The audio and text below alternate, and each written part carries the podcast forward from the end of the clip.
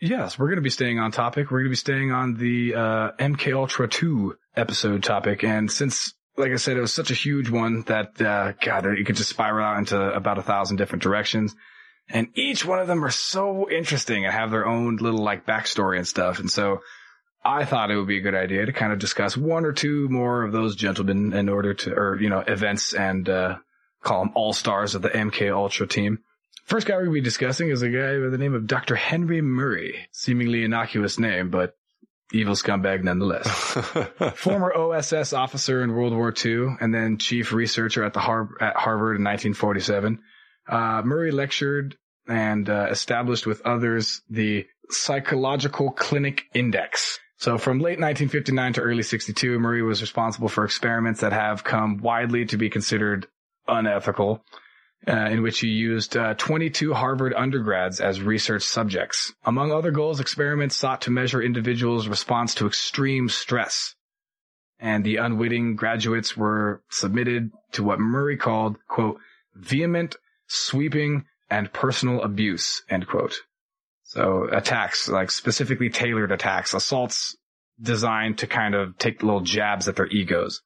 Subjects then viewed recorded footage of their reactions to this verbal abuse repeatedly. Basically, what he would do is, you know, get them to just, you know, divulge their most deepest inner, you know, for, well, first he would get them to trust them, you know what I mean? And then, you know, on camera would have them divulge all kinds of weird things and also do like, uh, what was it called? Um, questionnaires and stuff to get them to divulge super deep seated, you know, secret things, you know, sexual, uh, sexual fantasies, freaking your, your fears, you know, um, your, your desires, your, um, the things you're hoping to like accomplish in life and achieve, um, your thoughts about life and like, you know, and then basically he would just berate them and be like, that's the dumbest thing ever, blah, blah, blah. And then how could you possibly think that? And this and that. Oh, that's gross. You like girls with boobies? You fag, like, blah, blah, blah. You know what I mean? Like, so among these students was a sophomore prodigy, 17 year old Ted Kaczynski. Really? Who was a mathematician who went on to later become the Unabomber, a domestic terrorist targeting academics and technologists by mailing homemade bombs for 18 years. Mm. Longest running bad guy like ever in American history. Ted Kaczynski was said to be the subject of a voluntary psychological study alleged by some sources to have been part of MK Ultra, which is like, duh. You hear about Yeah. what, you know, about the conditioning and the belittling and all that stuff, the repetition and all that and everything. It's, it's got MK Ultra written all over it. Kaczynski spent over 200 hours as part of Murray's studies. Ted Kaczynski later abandoned an academic career in 1969 to pursue a primitive lifestyle f- free of technology in Lincoln, Montana. Kaczynski eventually decided that it was impossible to live peacefully in nature because of the destruction of the wild lands around him, uh, from logging and real estate development and industrial projects. Right. So in response, he began performing acts of sabotage against, you know, nearby de- developments in 1975 and kind of dedicated himself now to reading about sociology and uh, political philosophy. So he's up in the woods by himself, trying to get uh, get to one with nature, but he kind of can't really achieve that goal because of the encroaching technology those- around him. All those damn bulldozers going off at all hours of the day. Huh? I don't know. I kind of sympathize with this guy. I mean, I, I don't know if I'd go so far as bombing people, but you know, Yeah, no, I, it's it's one of those things where you kind of completely understand why he's doing it. You're just like, dude, this is not the right way. it's like Thanos. Yeah, exactly. well, you come to find out way later uh, why he was doing all of this and why, um, you know, why he thought that violence was uh, basically worth it to get his message out. That you know, for the again the greater good. Kaczynski's anti-technological fixation and his critique itself had some roots in in the Harvard curriculum, which emphasized uh, the supposed objectivity of science compared with the subjectivity of ethics. Yeah. So before his arrest, he demanded that the Washington Post and the New York Times publish a 35,000 word manifesto called Industrial Society and Its Future, uh, a document that expresses his philosophy of science and culture. And I highly recommend people read it because it's super prevalent and very prophetic. And, uh, I know it's said 35,000 word manifesto, but it's, Yeah, it's I'm actually reading that, Drew. no, believe it or not, it dude, you could read it in like a couple of hours. It's really not as big, and I can't read. So if, if, If I can I can it. read it in like an hour or whatever, you could probably read it in like 20 minutes, average person. Kaczynski believes that the Industrial Revolution was like the font, It's a mistake.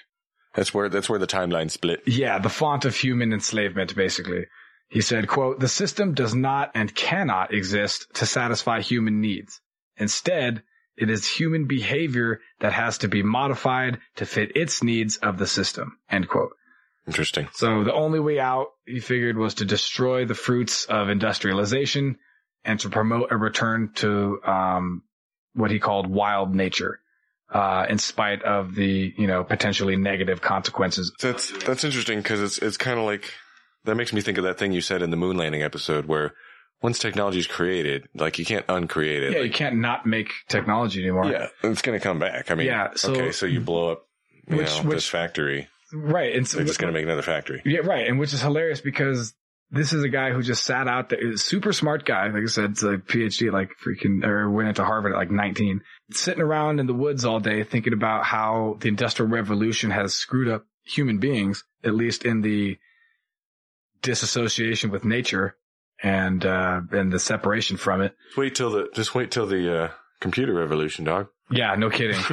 But there's this guy who's like sitting back thinking about all that, and he thinks that the only safe way to save humanity, at least the good parts of humanity, without having us all like, you know, merge with machines and technology and then just become whatever is not human, you know, we lose our humanity. Basically, he's saying, hey, we have to do something that's like impossible. We all collectively need to agree to stop using this thing that's basically like crack. Like, Mm. you know what I mean? We all have to agree not to smoke crack anymore. And we're all just a bunch of fucking drug addicts. because, like you said, technology, you can't really give it up. And so, and you can't like oppress people to give it up. You can't force them to do it because They have to that's going to by their own inherently create Yeah. exactly. And that he goes over all this shit in the manif- in the, I don't even like calling it a manifesto that he like, cause it's just, uh, cause he doesn't say like, I'm going to do all these things unless you, you know, unless we reach this goal. He's just like, look, this is like a guideline that I highly recommend people should at least think about, let alone live by.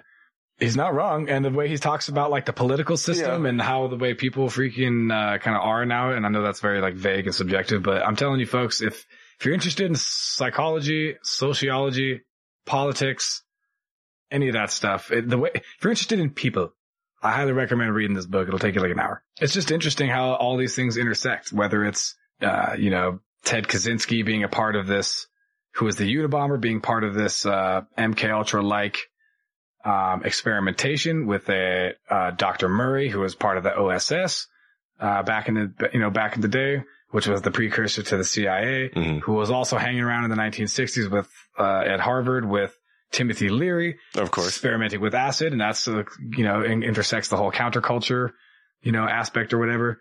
So, like like many of these subjects, I would like. Like I said at the very, very, very beginning of the first episode, I like to pick MK Ultra to kind of break the ice to people that think that these kinds of things are, uh, bullshit Yeah.